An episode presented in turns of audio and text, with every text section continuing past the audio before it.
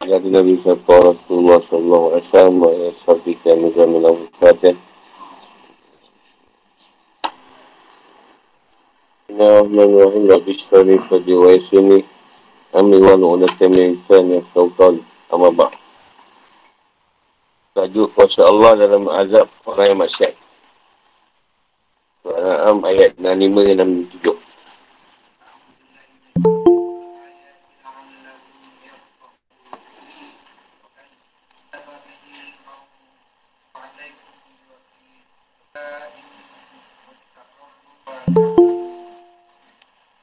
Katakanlah wahai Muhammad, dialah yang berkuasa mengirimkan azab kepadamu.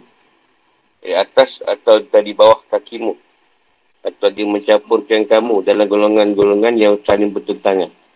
Dan merasakan kepada sebagian kamu keganasan sebagian yang lain. Perhatikanlah bagaimana kami menjelaskan berulang-ulang. Tanda-tanda kekuasaan kami agar mereka memahami. Dan kaummu mendustakannya azab. Ini azab, pada azab itu benar adanya. Katakanlah wahai Muhammad, aku ini bukanlah penanggungjawab kamu. Setiap berita yang dibawa oleh Rasul ada waktu terjadinya. Dan kelak kamu akan mengetahui. Al-Am 6567 Manfaukikum dari langit seperti batu-batu dan petir. Amin tahti al-judikum dari arah bawah seperti robok atau runtuh.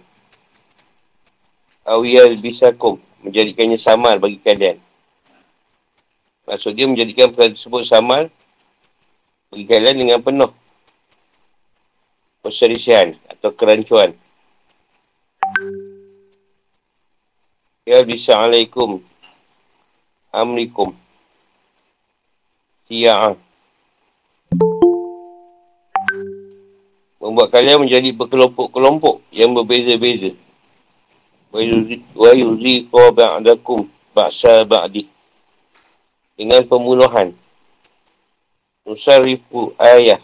Jadi menjelaskan pada mereka tanda-tanda yang menunjukkan kekuasaan kami dan beralih dari satu pembicaraan ke pembicaraan yang lain sebagai bentuk penguatan dan penegasan pada makna itu. La'allahum yafkahun agar mereka tahu bahawa apa yang ada pada mereka adalah batin. Al-Fiqah maksud dia memahami suatu peserta dalil dan bukti. Yang mana hal itu dapat mendatangkan pelajaran dan nasihat serta memimpin ke arah untuk beramal. Maka Zababi mendustakan Al-Quran. Wawal haq yang benar. Biwakil dapat bersandar dan menggantung. Maksudnya adalah bahawa urusan kalian tidak kembali kepadaku. Kalau aku membalas kalian, aku hanyalah beri peringatan. Setelah usaha kalian semuanya kembali pada Allah. Allah itu pada Rasul tu kau hanya beri peringatan. Usaha tu usaha aku kata Allah. Nabak berita. Ustakar. Masa terjadinya berita itu. Antaranya azab. Wasau wasau fa ta'lamu. Ini ancaman bagi mereka. Azab tu sampai tak tahu bila. Cepat ada lambat. Ibn Abi Atim meriwayatkan hadis dari Zaid bin Aslam. Ia berkata pada saat turun. Huwallah kadirun. Allah ya asal alaikum azabah. Rasulullah SAW bersabda. Sepeninggalanku, janganlah kalian kembali menjadi seperti orang kafir. Yang saling menyerang antara kalian dengan menghunus pedang. Lepas sahabat berkata, kami bersaksi dan Tuhan Allah dan bahawa anda adalah Rasulullah. Dan sebagai yang lain berkata, hal ini takkan pernah terjadi. Kerana kita adalah orang Muslim. Dan turunlah ayat 65 sampai 67 surah Al-An'am. Imam Ahmad dan At-Tamizi berkatakan dari Syed bin Abi Waqas. Dia mengatakan bahawa Rasulullah SAW berkata tentang ayat. Qul huwal qadir. Hingga akhir ayat. Dia bersabda, hal itu pasti terjadi. Hanya saja kejadiannya belum terungkap. Hal itu tak berlaku lepas kewafatan Rasulullah. Tapi tak tahu bila. Islam sama Islam tu berperang. Ha, ini memang banyak dah lah. Islam sama Islam berasak. Sesuai ayat. Dan ayat sebelumnya Allah SWT menerangkan bahawa ia berkuasa untuk menyelamatkan orang musyrik maupun yang lainnya dari ketakutan dan kekhawatiran. Oleh sebab itu dalam ayat ini Allah menerangkan bahawa ia mampu mendatangkan azab kepada mereka dengan pelbagai macam cara agar mereka boleh mengambil pelajaran dan nasihat. Ha, itu merupakan salah satu bukti yang menunjukkan keesaan Tuhan yang di dalamnya juga mengandungi sebuah ancaman. Rasul dan penjelasan. Katakanlah wahai Rasul pada orang-orang musyrik yang nurhaka. Bahawa Allah SWT maha kuasa untuk menurunkan azab pada kalian semua dengan pelbagai macam bentuk azab. Kadang-kadang azab tersebut datang di atas kalian seperti lontaran hujan. Ini batu yang menimpa kaum Nabi Lut maupun pasukan gajah atau syaihah. Ini suara yang keras yang dapat membinasakan sebagaimana yang menimpa kaum Samud. Iaitu penduduk yang tinggal di bukit batuan. Lembah di antara kota Madinah dan Syam. Serta badai. Angin taufan yang menimpa kaum Nuh. Kadang-kadang azab juga datang di bawah kaki kalian. Seperti goncangan gempa bumi. Tuapanlah gunung-gunung berapi dan tenggelam dalam tanah seperti yang menimpa karun. Boleh juga dengan cara menjadikan kalian saling ber, bergaduh atau berseteru dan berkelompok-kelompok. Dan setiap kelompok memiliki fanatisme yang tinggi pada pemimpin. Atau pada pemimpin. Ada pun masuk dari keterangan bahawa Allah menjadikan mereka saling bermusuh adalah meletusnya perang antara mereka sehingga mereka bercampur aduk satu dengan yang lainnya dalam peperangan. Di Ibn Abbas menunjukkan bahawa ini masuk dengan manfau kikum adalah dari para pemimpin kalian. Ada pun maksud minta ti arjulikum adalah dari para hamba mu dan orang-orang yang rendah antara kalian. Al-Qutubi berkata antara dua penafsiran di atas menurutku yang lebih mendekati kebenaran adalah pendapat yang mengatakan bahawa maksud dari kalimah min faukikum adalah lontaran batu ataupun taufan yang semacamnya jatuh dari atas, dari arah atas kepala. Akan masuk amin tahti adulikum. Adalah tanah lunsur dan semacamnya. Sekarang boleh tengoklah macam-macam tanah runtuh berlaku. Pun banyak. Macam beliung lah. Hal ini dilihat bahawa itu adalah makna yang dikenal dalam bahasa Arab. Dia kata, dia kata fauqa dan tahta. Bukan yang lainnya. Meskipun diwakilkan oleh Ibn Abbas dan penafsiran kalimat sebut juga, ada unsur kebenaran. Hanya saja terjadi perbezaan pendapat dalam penafsiran sebuah kalimat, maknanya lebih masuk, lebih utama dan benar. Lagi tidak ada bukti yang menolak. Dia boleh ambil lah pendapat Ibn Abbas tu. Pendapat banyak, tapi dia ambil banyak paling dekat, paling kuat. Saya ni penulis sependapat dengan At-Tabari. Satu lapas adalah sesuai dengan makna. Dan mengambil pada yang lebih masyur. Yang lebih lebih terkenal. Meskipun tak ada larangan untuk memaknakannya secara umum dan menyesuaikan dengan apa yang akan terjadi di masa yang akan datang. Bahawa adalah mujizat yang berlaku sepanjang masa. Kajaifannya tidak akan pernah musnah dan keistimewaannya tidak akan pernah habis. Zaman moden telah menjadi saksi dari pelbagai macam kekacauan yang mengerikan berupa peperangan baik dari daratan, lautan maupun udara yang membuat manusia berada dalam ketakutan. Abu Hari dan Nasai meruatkan dari Jabir bin Allah mengatakan bahawa saat, saat turun ayat Kul huwa qadiru alal an yab'asa alaikum azaban min fawqikum amin tahti arjulikum Rasulullah SAW bersabda Aku berlindung kepadamu Keturun ayat Awiyal bisakum syi'a wa yuzi qawa ba'dakum. Ba'dakum ba'sa ba'di. Rasulullah jawab, yang ini lebih ringan atau lebih mudah. Jadi perpecahan dan peperangan lebih ringan kerana azab yang terjadi sebelumnya jauh lebih mengerikan. Iaitu kemusnahan. Muhammad lewatkan dari Abi Basrah Al-Ghifari. Sahabat Rasulullah SAW. Rasulullah SAW bersabda, Aku minta empat perkara kepada Tuhanku. Namun dia hanya mengabulkan tiga perkara saja. Dan menolak yang satu ni. Aku minta kepada Allah SWT agar umat aku tidak bersepakat dalam kesesatan. Dan dia mengabulkanku. Aku minta agar tidak dikuasai oleh musuh dari selain kalangan mereka sendiri. Maka dia mengabulkan permintaanku. Aku juga minta agar dia tidak menyaksikan mereka dengan musuh kemarau yang berpanjangan. Sebagaimana keadaan yang menimpa umat-umat sebelumnya. Maka dia mengabulkanku. Aku minta agar mereka tidak jadikan berkelompok-kelompok dan jangan sampai sebagian antara mereka merasakan kejaman sebagai lain. Maka dia menolak permintaan tu. Yang keempat tu Allah tolak. Tuhan tak nak ada kelompok-kelompok. Tak boleh. Mesti ada kelompok. Mesti gaduh. Ha, macam tu lah. Riwayat yang berkuat hadis di atas. Mesti ada sedikit perbezaan. Iaitu hadis buatkan oleh Abu Al-Hafiz Abu Bakar bin Mahadawih. Ibn Abbas, Rasulullah bersabda.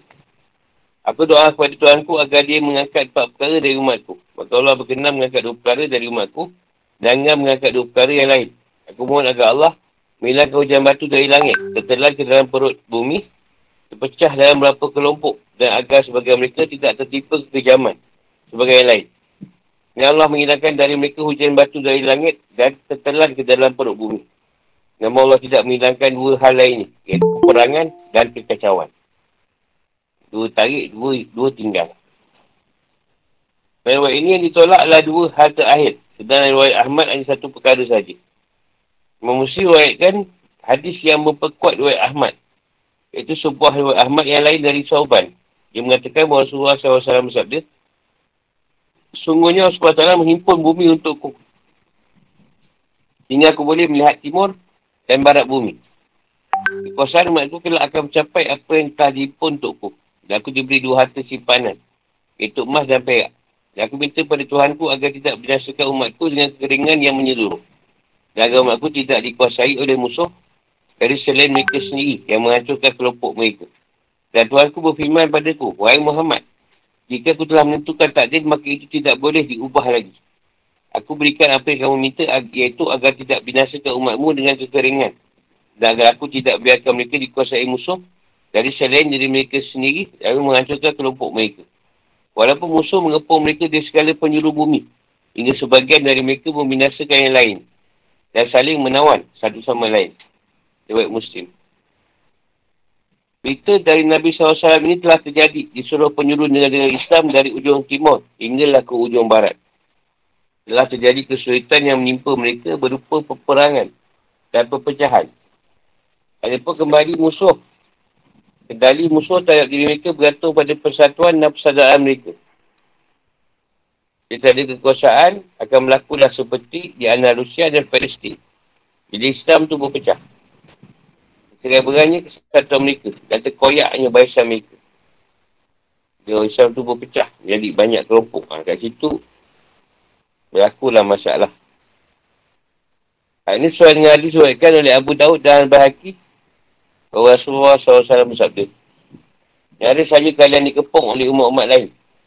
Seperti dilahapnya makanan dalam mangkuk besar. Lalu beliau ditanya, apakah kita pada saat itu sedikit? Rasulullah jawab, maka saat itu kalian banyak. Majoriti banyak. Tetapi kalian bagai bus di, di lautan. Allah akan cabut rasa takut dari hati musuh-musuhmu. Dan akan menanamkan alwahan dalam hatimu. Waktu kembali bertanya, Wahai Rasulullah SAW, apakah itu arwahan itu? Rasulullah jawab, cintakan dunia dan benci pada kematian. Ya Abu Daud dan Al-Bahaki. Allah SWT merintahkan untuk mematikan dalil dan bukti-bukti. Allah SWT berfirman, Unzul kaifah musyarif. Perhatikanlah wahai Rasul. Bagaimana kami menerangkan dan menjelaskan dalil-dalil. Tersebut dengan bermacam-macam. Ada kali dengan cara indawi. Dengan akal dengan logik. Dan dengan pemberitahuan tentang hal-hal yang gaib. Hal ini lakukan agar mereka menjadi faham dan merenungkan ayat-ayat Allah SWT. Hujah-hujah dan bukti-buktinya. Oleh kerana itu jelaslah pada, jelaskanlah pada mereka pelajaran dan nasihat tersebut untuk memperbaiki keadaan mereka. Akan tapi orang Quraisy mendustakan Al-Quran. Petunjuk dan penjelasan Nabi. Ataupun azab menjadikan ancaman bagi mereka. Padahal itu adalah benar dan tidak ada dusta. Dan tak ada yang lebih benar sedarinya kerana Al-Quran merupakan kebenaran yang kekal. Sabit. Dan tidak mengandungi kebatilan. Baik dari depan maupun belakang. Azab pasti akan diturunkan kepada mereka. Masing-masing dari keduanya. Al-Quran dan azab. Aku ini melalui dalil indawi akal dan hati. Ada pasal bagi mereka untuk beriman. Katakanlah pada mereka, Wahai Rasul, sebenarnya aku bukanlah penjaga dan pengawas bagi kalian. Dan aku Muhammad bukanlah penjagamu. Al-An'am 104. Aku bukanlah menjaga amal perbuatanmu dan aku bertanggungjawab atas hal itu. Sebagainya firman Allah SWT. Dan katakanlah Muhammad, kebenaran itu datang dari Tuhanmu. Bahawa siapa mengendaki beriman, naklah dia beriman. Dan bahawa siapa mengendaki kafir, biarlah dia kafir. Al-Kafir 29. Maka bila peringatan kerana sungguhnya kau Muhammad hanyalah pemberi peringatan. Kau bukanlah orang yang berkuasa atas mereka. Al-Ghasyah 21 ini 22. Kami lebih mengetahui tentang apa yang mereka katakan dan engkau, wahai Muhammad, bukanlah soalan pemaksa terhadap mereka. Maka berikanlah peringatan terhadap Al-Quran pada siapapun yang takut pada ancamanku. Kaf 45. Sebenarnya tugasku hanya menyampaikan berita dan tugas kalian adalah mendengarkan dan mentaati. Masa siapa yang mengikutiku, ia akan bahagia di dunia maupun di akhirat. Masa siapa mendurhakaiku, ia akan celaka di dunia maupun di akhirat. Selanjutnya tiba ayat yang menjelaskan tentang ancaman dan teguran keras bagi orang yang mendusakan Al-Quran dan azab Allah. Allah SWT berfirman. Iku di naba'il mustaqar. Setiap berita ibadah waktu kejadiannya. Meskipun setelah beberapa masa. Abah menafsirkan dengan makna setiap berita pasti akan nyata. Akan ternyata. Jadi setiap berita pasti akan terjadi meskipun telah berlalu beberapa zaman.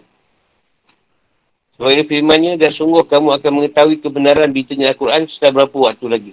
Saat 88. Untuk setiap masa ada kitab tertentu. Arad 38. Ini merupakan, merupakan ancaman dan teguran yang tegas yang diikuti dengan teguran keras yang lain. Iaitu kelak mereka akan mengetahui kebenaran berita, janji dan ancaman. Iaitu janji rasulnya dengan kemenangan atas mereka dan ancaman terhadap mereka dengan azab dunia maupun di akhirat fikir kehidupan dan hukum-hukum. Kuasaan Allah SWT meliputi kasih sayangnya dan anugerahnya serta azab dan cerisaan Dia berkuasa menolong hambanya dengan berbagai macam keluasan rezeki, keselamatan dan kebahagiaan sebagaimana yang telah diterangkan dalam ayat-ayat sebelumnya. Dia juga berkuasa menurunkan berbagai macam azab sebagaimana disebutkan dalam ayat-ayat ini. Seperti azab di atas langit, seperti hujan batu, angin taupan, halilintar, seperti beliung, yang menderu-deru yang menipu kaum Ad, kaum Samud, kaum Nabi Shu'aib, kaum Nabi Lut, kaum Nabi Nuh. Atau juga azab dari arah bawah kalian. Seperti gempa bumi, lahat gunung. Atau gelusur, kanan runtuh. Yang menipu karun dan kaum Madian. Setelah itu azab yang pedih dan terus menerus. Contohnya timbulnya kekacauan, perpecahan, perselisihan. Dan memecah belah para pemimpin dan urusan dunia. Serta terjadinya peperangan dan pembunuhan di saat terjadi fitnah.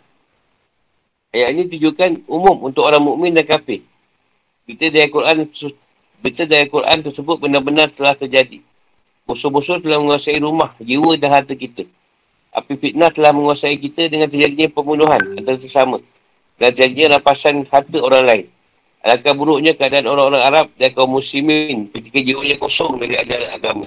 Bahkan mereka menjadi pengikut-pengikut musuhnya dan telah mengobarkan api perpecahan dan perselisihan antara mereka. Ada pun akibat bagi orang yang menusakan Al-Quran, ini merupakan kisah yang benar. Usaha mereka tidak bergantung pada Nabi. Kerana tugas Nabi SAW hanyalah sebagai pemberi peringatan dan menyampaikan apa yang datang dari Tuhannya. Semua perkara mereka kembali pada Allah SWT semata-mata. Setiap peringatan ada masanya. Setiap berita pasti akan menjadi kenyataan. Dan sesuatu ada waktunya tanpa boleh dipercepat maupun ditangguhkan. Termasuk juga azab di dunia dan di akhirat dengan ancaman dari Allah SWT bagi orang kafir kerana mereka tidak mengakui hari kebangkitan. Sekaligus menjadi ancaman bagi mereka di dunia sebagaimana yang terjadi dalam perang badar. Maupun perang lainnya yang memusnahkan kekufuran dan kemusyikan dari tanah hijab. Orang muslim tak perlu merasa senang dengan ancaman ini. Mereka juga berhak mendapat balasan, ini azab. Jika mereka menyekat Al-Quran, sikap tersebut dekat sekali dengan sikap mendustakannya. Oleh kerana itu, mereka juga termasuk dalam ancaman dan peringatan itu. Sebagai ini firman Allah SWT. Katakanlah, bagaimana pendapatmu jika Al-Quran itu datang dari sisi Allah.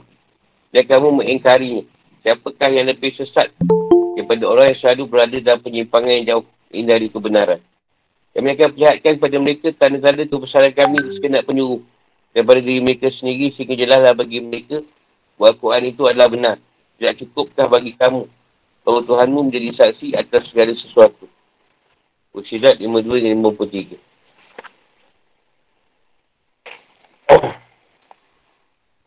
Itu teguran-teguran Tuhan. Kepada orang kafir daripada orang Islam ni. Apa yang diberitahu tu sekarang terjadi lah. sekarang lah, sebelum ni pun dah jadi lah. Sampai sekarang. Sebab tu banyak tapi macam bus kat laut. Sikit. Yang buat kebenaran tu boleh kira. Masing, macam disebutlah wahan. Cintakan dunia takut mati. Taubat lah. Eh, nantilah dulu. Belum puas lagi. Umur panjang lagi. Baru cakap lagi meninggal pula. Kena COVID. Yang tangguh lah. Ini banyak perkara suruh minta dapat. Ha, ni empat tu, tiga dapat. Satu tu, Allah tak mau. Sebab kata Tuhan, tak ada tu aku dah letakkan. Dan tak boleh tukar. Perkara yang Tuhan tidak mau tukar.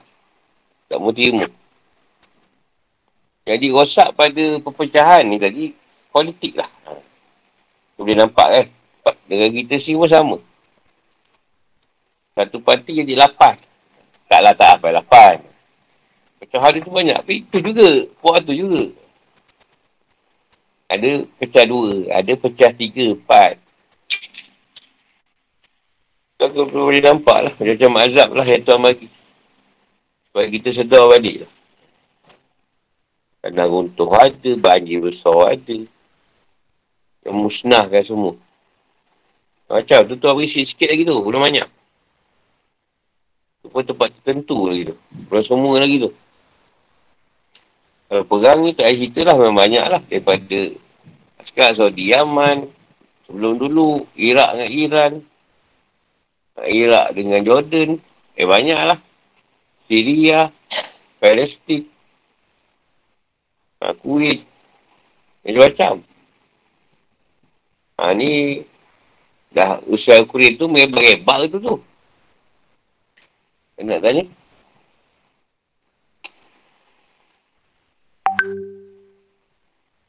Saya kat Aceh tu lah. Bukan tak ada orang alim.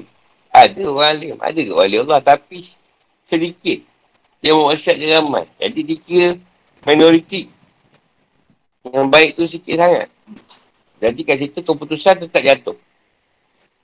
Dia timpa lah tsunami ni. Yang semua masyarakat. Dia berbeza orang yang jahat. Yang buat masyarakat jadi baik. Dan masa jadi baik tadi. Sedikit sebanyak. Dia buat salah lagi. Itu ha, lain. Satu ni memang dah belajar jadi baik. Belajar agama semua tapi buat jahat. Itu ha, masalah. Satu ni dia tu jahat jadi baik. Dalam masa jadi baik tu, ada lagi lah sikit-sikit sisa-sisa maksiat dia tu. Ha, tu lain. Ini orang yang belajar pondok apa semua tapi buat jahat. Jadi kita ketahui lah daripada beberapa orang di Aceh tu kan. Belajar-belajar agama semua tapi zina apa semua macam-macam masalah. Ha, dia belajar agama tapi buat tak betul. Ha, tu lain. Ada maksiat dia baik lain. Sahabat tu pun Kan terus jadi baik. Sikit-sikit. Ada ni. Tanya. Macam kemarau tu nampak lah. Dengan surah minta tu. Kalau perkenal. Sebab kita payah nak kena lama kemarau.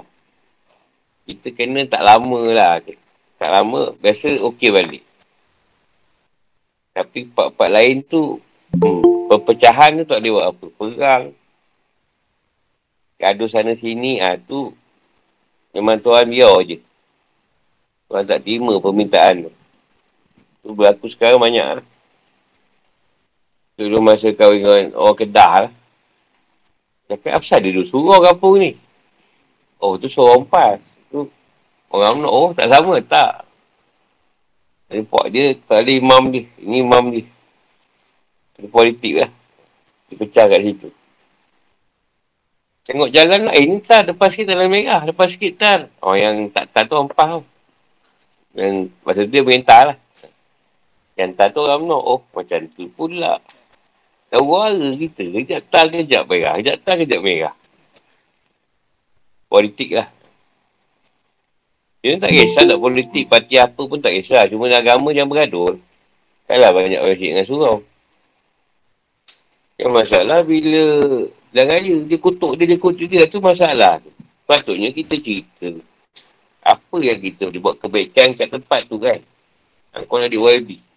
Ha, kau apa yang kau boleh bagi baik? Bukan kau kutuk orang pihak sebelah. Ni kutuk sana, ni kutuk sini. Ha, memang tak sudah benda tu. Dah jadi dosa pula kerja dia. Kita ni seronok lah ketawa kan? Ketawa. Ha, jenis buat kelakor tu. Tak sebut nama. Semua. Ada kita ni?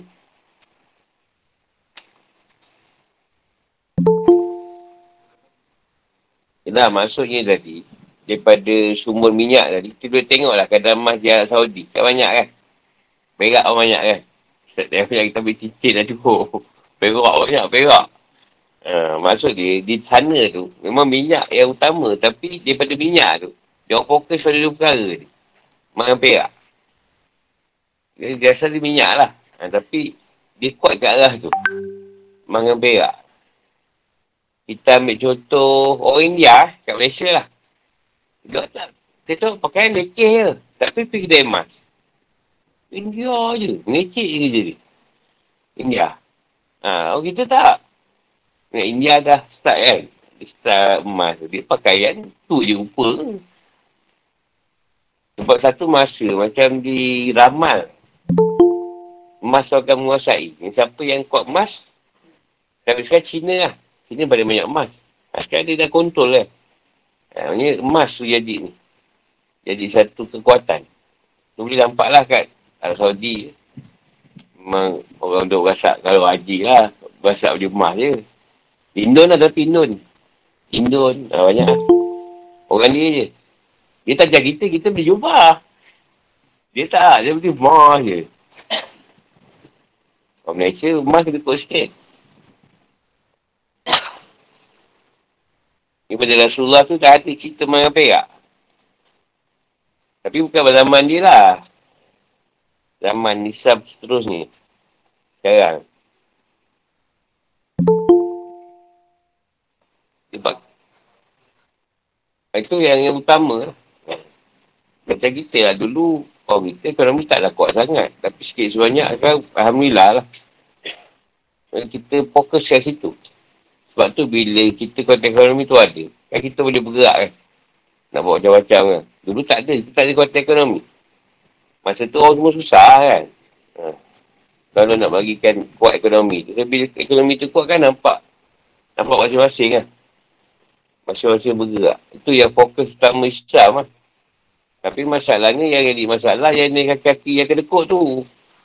Yang tak belakang ni masalah ni. Ha, dikias.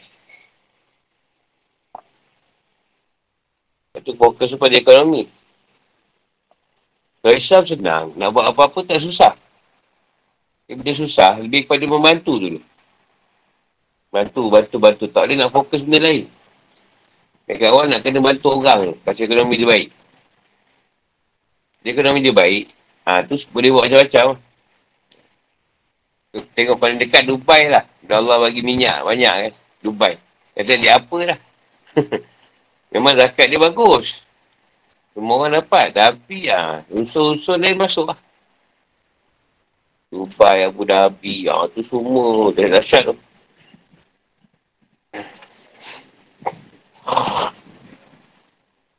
Asal pada pasir, dia ada yadik ni. Ada percakapan yang paling tinggi dunia. Kau tak nak tahu dia buat pada dunia tu. Esok kan? Dan sebelah tu. Kayak dia pun dah dahsyat tu. Katar tu. Masa tajuk ni. Paling dia bagi badis yang mencemuk Al-Quran dan azab mereka. Al-Am ayat 68 hingga 70.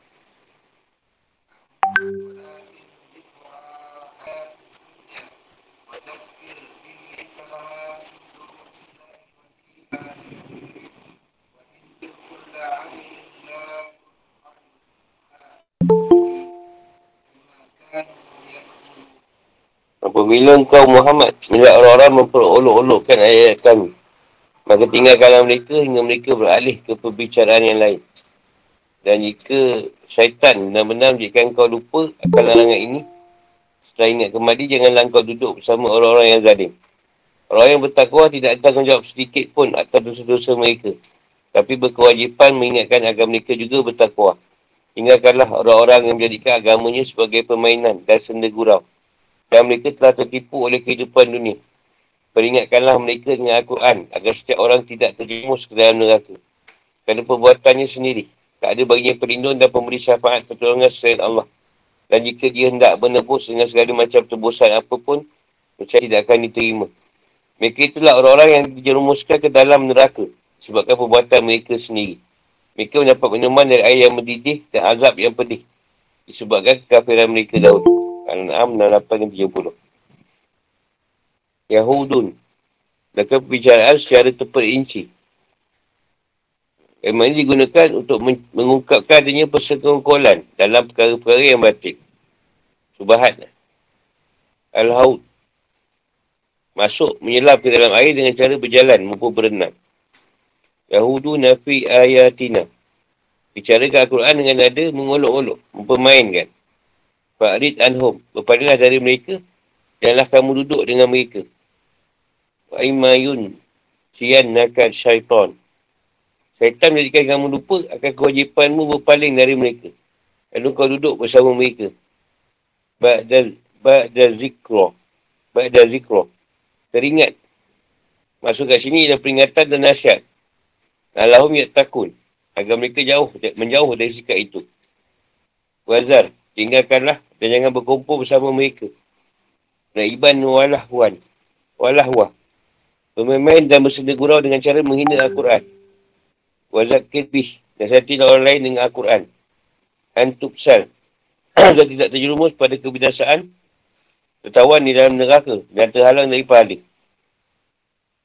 Kata, asal kata Al-Basu. Maksudnya dalam menahan sesuatu dan menolaknya dengan kuat. Termasuk dalam makna tersebut ialah pahlawan yang berani. Ini melindungi dan menjaga dirinya. Lima kasabat apa yang mereka perbuat. Lai salah mindu nilah. Tiada setiap Allah SWT. Wali, penolong. Wala syafiq. Yang, bis, yang boleh menghalang azab dari dirinya. Wa in ta'dil. Wa in ta'dil kuli ad. Berikan terbosan dengan segala macam bentuk terbosan. La yuhad minha. Tak diterima. Karabun min hamid. Air sangat panas. Wa'zaban alif. Saya sangat menyakitkan. Imakanu yak kurun. Disebabkan kekafiran mereka. Sebab turunnya ayat. Ayat 68. Atau balik waitkan dalam ayat. Wa'idha ru'aita ladhina yahudun. Dari Asyidi mengatakan, setiap kali orang musyrik duduk bersama orang muslim, mereka bicarakan keburukan Nabi SAW dalam Al-Quran. Maka mereka mencaci dan menghinanya. Allah SWT mengatakan kaum muslimin jangan duduk bersama orang musyrik. Sampai mereka bicarakan hal yang lain. Tangan di atas riwayat pula oleh Syed bin Jubir, Ibn Juraish, Qatada dan Mukatal. At-Tabari riwayatkan juga dari Syed bin Jubir dan Mujahid. Keduanya mengatakan mengenai firman Allah SWT. Wa iza ru'aita ini orang yang menyusahkan ayat kami. Ibn Abbas dan Ibn Sirin berpendapat ayat ini turunkan berkenaan dengan para ahli bid'ah di kalangan orang muslim yang suka mentakwilkan ayat Quran dengan batin. Dengan tujuan untuk memperkuat mazhab dan pendapat mereka. Ini beritahu orang yang suka-suka me, mengupas Al-Quran. Ikut pahaman sendiri. 2 ayat 69. Jadi kaum muslimin berkata jika kita pergi saat mereka melakukan perbicaraan tersebut, kita tak boleh duduk di masjid untuk bertawab. Ha, dengan demikian turunlah ayat ini. Wa ma'ala lazi ayat taku namin hisabihim. Ini orang bertakwa pada Allah SWT tak menanggung dosa orang yang melakukan perbicaraan tersebut. Ayat-ayat. Ayat sebelumnya Allah SWT menerangkan Rasulullah SAW bukanlah penjaga dan pengawas dari amal perbuatan orang-orang yang mendustakan ayat Allah SWT. Mereka ia hanyalah sebagai penyampai berita. Waktu akan menyedarkan kalian semua akan ada sesaan atau pendustaan mereka dan dalam ayat-ayat ini, ia menerangkan tentang kewajipan Rasulullah SAW dan orang mukmin untuk berpaling dari majlisnya, orang-orang musyrik. Jika dalamnya terdapat hinaan dan cacian, tak ada agama dan Al-Quran. Hasil dan penjelasan. Jika kamu, jika kamu, wahai Muhammad dan kaum muslimin melihat orang-orang yang berkumpul untuk mengingkari dan mencela Al-Quran, berpalinglah kalian dari mereka kalau mereka bicarakan tema yang lain. Cerita dengan mereka adalah orang-orang yang mentakwil Al-Quran dengan makna yang batin. Yang dasari hawa nafsu, bida'ah dan logik yang keliru. Yang kalian bergabung dengan mereka dan tinggalkanlah mereka. Dan ini wakilkan dari Ibn Abbas. Demikian pula janganlah kalian bergabung dan majlis orang yang suka mengubah Al-Quran dan mentafsirkan ayat-ayatnya dengan tujuan agar orang muslim menjadi kafir dan tersesat. Jika mereka orang kafir bicarakan hal lain, tidak ada larangan bagimu untuk terlibat dalam perbicaraan mereka. Bila syaitan membuatmu lupa terhadap larangan ini, sehingga kalian bergabung dengan mereka. Jadi kalian ingat yang kalian tetap duduk bersama dengan orang yang menzalimi dirinya sendiri. Dan mendustakan dan mengolok-olokkan Al-Quran. Ayat ini tujukan kepada Rasulullah SAW dan seluruh kaum muslimin. Lupa. Boleh saja Nabi tanpa disebabkan adanya bisikan dari syaitan, Allah SWT telah berfirman. Ingatlah pada Tuhanmu bila kau lupa. Ingatlah pada Tuhan bila lupa. Al-Kahfi 24. Lupa juga pernah menipu Nabi Adam. Tapi dia lupa dan kami tidak dapati kemauan yang kuat padanya. Toha 115. Ketika Nabi Musa dan dia Musa berkata, Janganlah engkau menghukum aku kerana kelupaanku. Al-Kahfi 73. Dan kutu Busitah tak diwakilkan bahawa Nabi SAW pernah lupa saat solat dan dia bersabda. Aku hanyalah manusia seperti kalian. Aku boleh lupa seperti halnya kalian. Maka jika aku lupa, ingatkanlah aku. Nabi pun ada lupa juga dalam solat. Lupa tu biasa. Bukan masalah pun. Ada pun dah menyampaikan wahyu dan agama yang diturunkan oleh Allah SWT Nabi tak pernah lupa kerana mereka telah terjaga dari melupakan sesuatu yang wajib untuk disampaikan. Lupa perkara halal maupun haram. Allah telah berfirman. Jangan engkau Muhammad gerakkan lidahmu untuk baca Al-Quran kerana hendak cepat-cepat menguasainya. Sebenarnya kami yang akan mengumpulkannya di dadamu dan membacakannya. Bila kami telah selesai membacakannya, maka ikutilah bacaannya itu. Dan sebenarnya kami yang akan menjelaskannya. Jangan cepat-cepat sangat nak menguasai Al-Quran. Perlahan-lahan. Tinggal Allah sendiri mengkumpul bacaan tu tadi. Adapun lupa disebabkan oleh syaitan pada sebagai perkara bukan bererti syaitan memiliki kuasa dan mengawal manusia. Allah SWT telah berfirman, sungguh syaitan itu tidak akan berpengaruh terhadap orang yang beriman dan bertawakal kepada Tuhan. Pengaruhnya hanyalah terhadap orang yang menjadikannya pemimpin dan terhadap orang yang mempersekutukannya dengan Allah. Anal 99 100. Apabila mereka menjauhi macam orang kafir, mereka akan terbebas darinya dan tidak akan hisap atas buatan orang-orang kafir dan terlepas dari dosa-dosa mereka. Di Asyidi dan Ibn Juraish berpendapat bahawa mana dari ayat di atas ialah jika mereka bergabung dengan bagiannya orang kafir, mereka tidak akan hisap atas perbuatan mereka. Namun mereka berpendapat ayat ini dimasuk dengan sebuah ayat dalam surah An-Nisa. Kerana kalau kamu tetap duduk bersama mereka, tetap kamu serupa dengan mereka. Nisa 140. Hidup dengan kafir boleh tapi bukan bercerita membayangkan cerita Al-Quran atau agama. Tapi ada ayat yang mengatakan jangan duduk. Kalau duduk dengan mereka serupa macam mereka. Ha, itu ayat surah Nisa. Kalimat walaki zikri. Allahum takun. Dan ini makna kami perintahkan kepada kalian untuk berpaling dari mereka sebagai pengingat, pengingat dan nasihat. Agar mereka tidak memperolok-olokkan Al-Quran dan agar mereka mengingat Allah SWT. Jika melihat tafsir mujahid dan lain-lain di atas, maksud ayat ini adalah kami perintahkan kalian untuk berpaling dari mereka sebagai bentuk peringatan bagi mereka atau apa yang telah mereka lakukan. Supaya mereka bertakwa dan tidak lagi melakukan hal tersebut. Azam Masyari berkata, bila orang muslim mendengar mereka sedang memperolok-olok Al-Quran, saat mereka sedang duduk-duduk di majlis tersebut, mereka wajib memberikan peringatan dengan cara keluar dari majlis tersebut. Menampakkan ketidaksukaannya pada perbuatan itu. Dan memberikan nasihat kepada mereka Cara itu boleh jadi mereka akan menjauhi perbuatan tersebut kerana mereka masa malu atau tidak nyaman dengan perbuatan buruk itu. Diwakilkan bahawa kaum muslimin berkata bila kita selalu keluar dari majlis mereka setiap kali mereka memperolok Al-Quran kita tak boleh duduk di Masjidil Haram dan melakukan tawab. Setelah itu mereka diberikan usah oleh Allah. Allah SWT jelaskan menegaskan perintah untuk meninggalkan orang-orang yang berhina Al-Quran dengan berfirman Bazari Lazi Yatahazu dinahum nak La'iba walahwa Wa Rasul Dan orang yang beriman. Tinggalkanlah dan berpalinglah dari orang musyrik Yang mempermainkan agamamu dengan mimbah balik Mereka buat bahala tersebut Dan mereka pula yang memakannya. Mereka telah mensisihkan umurnya Untuk hal yang tidak bermanfaat. Itu adalah bentuk perbuatan yang sia Mereka sibukkan diri dengan perbuatan tidak bermanfaat Dan inilah disebutkan dengan lahu. Mereka terpedaya dengan dunia yang panak ini. Mereka utamakan dunia daripada kehidupan akhirat yang kekal mereka sibuk kehadatan dunia yang hina dengan alih-alih mereka sedar akan kewajipan mereka untuk memahami dan merenungkan Al-Quran. Maka mereka sibuk menghinanya. Hal ini sebenarnya firman Allah SWT. Biarkanlah mereka di dunia ini makan dan senang-senang dan dilalaikan oleh angan-angan kosong mereka. Sebab mereka akan mengetahui akibat perbuatannya. Al-Hijrah 3. Bila manusia peringatan pada Al-Quran dan bila mereka nasihat dengannya. Agar mereka tidak terhalang dari kebaikan. Tak tertawan dalam neraka akibat dari perbuatan mereka itu. Tak terjerumus pada kebinasaan dan tidak tergadaikan kerana perbuatan yang telah mereka lakukan selama ini sama di dunia. Sebagainya firman Allah SWT, setiap orang bertanggungjawab atas apa yang telah lakukannya kepada golongan kanan. Al-Mudasir 38. Kerana orang lima kitab tangan kanan. Orang yang, yang, yang benar. Allah SWT lah. Wali wala syafiq. Maksudnya tak, tak ada kerabat atau seorang pun yang boleh beri syafaat dan pertolongan. Sebab ini Allah SWT lah. Tak ada seorang pun setia bagi orang yang zalim dan tak ada baginya seorang penolong yang terima pertolongannya. Al-Mu'min 18. Sebelum datang hari ketika tak ada lagi jual beli. Tak ada lagi persahabatan dan tak ada lagi syafaat. Orang kafir itulah orang yang zalim. Al-Baqarah 254.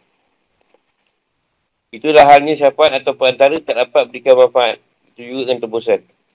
Tak diikut li adid. La yau. La, la yu, yu'haz minha.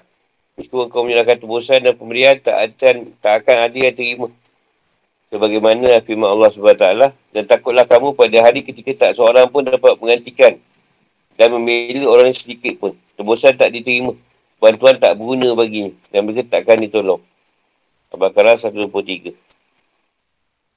Inilah bentuk bantahan terhadap prinsip paganisme atau menyembah berhala atau menyembah yang lain lah. Ia mengharapkan kesabaran di akhirat seorang ini di dunia dengan cara mempersembahkan tebusan pada Allah SWT atau melalui perantara. Penyelesaian azab mereka, neraka adalah akibat dari perbuatan buruk yang mereka lakukan. Allah SWT berfirman, Mereka lazi, Yabsidu bima kasabu. Orang yang agama sebagai senda gurau dan olok-olok. Mereka itu akan dibayar dengan azab yang dibuat. Yang disebabkan oleh perbuatan mereka sama di dunia. Pasal bagi mereka adalah minuman yang mendidih hari yang sangat panas dan boleh membakar perut serta memutuskan usus mereka. Kalau semua Allah SWT diberi minuman dengan air yang mendidih sehingga ususnya terpotong-potong. Muhammad 15. Fikir kehidupan atau hukum. Ayat ini menjelaskan beberapa hal antaranya. Satu, kewajipan untuk berpaling dari majlis orang yang mencemur Al-Quran, Nabi dan hukum Islam. Dan juga di majlis orang yang mentafsirkan Al-Quran dengan penafsiran yang keliru. Bahkan mengubah maknanya. Nukuwais Mandat mengatakan bahawa siapa mengenal Quran, maka itu harus ditinggalkan dan dijauhi. Baik dalamnya diisi oleh orang kafir maupun orang muslim. Dua, jika ada seorang yang mengetahui. Jika ada seorang yang mengetahui ada kemungkaran dan orang tersebut mengetahui bahawa di sana nasihat dan peringatan tidak diterima. Dan berpaling darinya sebagai bentuk penolakan dan tak boleh bergabung di dalamnya. Hal ini dikatakan oleh Al-Qutubi. Tiga, Ibn Al-Arabi berkata, Inilah sebuah dalil jalannya bergabung dengan majlis orang-orang sombong. Ulama Malikiyah berpendapat bahawa masuk ke wilayah musuh ke gereja dan sinagog. Sinagog ni gereja juga kot. Will lah. Adalah perbuatan dilarang. Itu juga bergabung dalam majlis orang kafir dan orang yang membuat bid'ah. Larang pula percaya terhadap sikap baik mereka dan tak boleh mendengarkan perkataan dan diskusi mereka. Empat, lupa. Takkan pernah jadi kepada para Nabi dan hal yang wajib mereka sampaikan berupa hukum syari'i sebab mereka maksum dari hal tersebut. Akan tapi sebab lupa biasa boleh terjadi pada para Nabi dan perkara biasa. Seperti lupa di tengah solat ataupun yang sejenisnya. Lupa bukanlah sebab adanya kawalan dan penguasaan dari syaitan terhadap manusia. Kerana kawalan syaitan hanya terbatas pada orang musyrik dan kafir. Bukan pada orang mukmin. Nabi tu kalau bapak biasa boleh lupa. Tapi bapak wahyu ke yang wajib, tak lupa. Lima. Dapat yang kuat mengenai ayat. Wa ala dazi ayat taku namin isa, isa bihim. Ha, tak dimansuh. Kalian tak memiliki kewajipan untuk mengisap orang musyrik. Tapi kewajipan kalian adalah ingatkan dan melarang mereka. Jika mereka enggan, hisap mereka ada di tangan Allah SWT. Itu boleh cakap je. Tapi yang hisap dia Allah. Yang hukum ni. Nah, menghina agama, menghina suatu agama tidak diperbolehkan ajaran, ajaran mana pun. Orang yang mencebur itu mereka hanyalah orang yang orang yang lalai dan main-main sahaja. Mereka tertipu kehidupan dunia, mereka hanya mengetahui dunia dari sisi zahirnya saja. Jika kekumpulan mereka tidak mengakar kuat dalam dirinya, hal itu akan merosak fitrah mereka. Sehingga mereka akan terhalang dari semua kebaikan. Dan agama pun tidak boleh mencemur agama lain. Juga Al-Quran adalah sebaik-baik pengingat bagi manusia di segala hal yang dapat menyerumuskannya dalam kebinasaan dan azab dan kejahanam. Ada pun muslim yang sejati, orang yang boleh menjadikan Al-Quran sebagai imamnya dan menjadikan sunnah Nabi SAW sebagai jalan hidup. Muslim sejati bukanlah orang yang berdaya oleh harapan-harapan semu dan angan-angan yang kosong belaka. Lapan, akhirat kelak tak ada tembusan, penolong atau pemberi syafaat yang dapat menolongnya. Pihak tak izin dan kendak dari Allah semata-mata. Pada firmannya, pada hari itu tidak berguna syafaat pertolongan. Pilih orang-orang yang telah diberi izin oleh Tuhan yang maha berkasih. Yang dia redha perkataannya. Toha 19. Dan syafaat pertolongan di sisinya hanya berguna bagi orang yang telah diizinkannya memperoleh syafaat itu. Sahabat 23. Dan mereka tidak beri syafaat meningkat pada orang yang diredai Allah. Al-Anbiya 28. Allahu'alam. Dia nak tanya?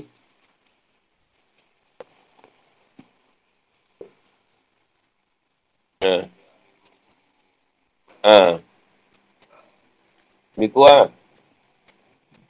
Kau banyak orang Islam dia pergi. Apa sahaja dia pernah nak pergi? Ha. Sebab orang kita ni, dia senang terpedaya tau dengan ni. Contoh, uh, no, Matt Tyson, Islam. Uh, orang, orang, ya, orang barat kan banyak masuk Islam kan. Dia bangga kat situ pula. Bukan dia betulkan diri dia. Dia bangga. Orang tu betul lah. Dah masuk Islam dah bagus lah tu. Engkau tu. Tu ke? Kayak banyak lah kita. Contoh tokok lah. Tokok dah baik. Ada lah orang jumpa saya. Alhamdulillah. Apa tu tokok baik dah kau didik. Gila betul lah kau tu. Betul ke? tak ada cakap tu. Tak, tak ubah juga. Ha. Eh, tapi dia, dia bagus lah dia cakap tu. Oh kau ni, kau betul ke? Kita nak orang jadi baik. Tapi yang nak jadi orang orang jadi baik tu tak nak jadi baik. Mana dia rasa dia dah baik. Tak payahlah belajar kita. Kok kan tu. Yelah kita tak jadi anak yang soleh. Kita suruh anak kita dia yang soleh. Kata nak tahu apa kena. Kita lah soleh dulu. Nama soleh tak start cukup.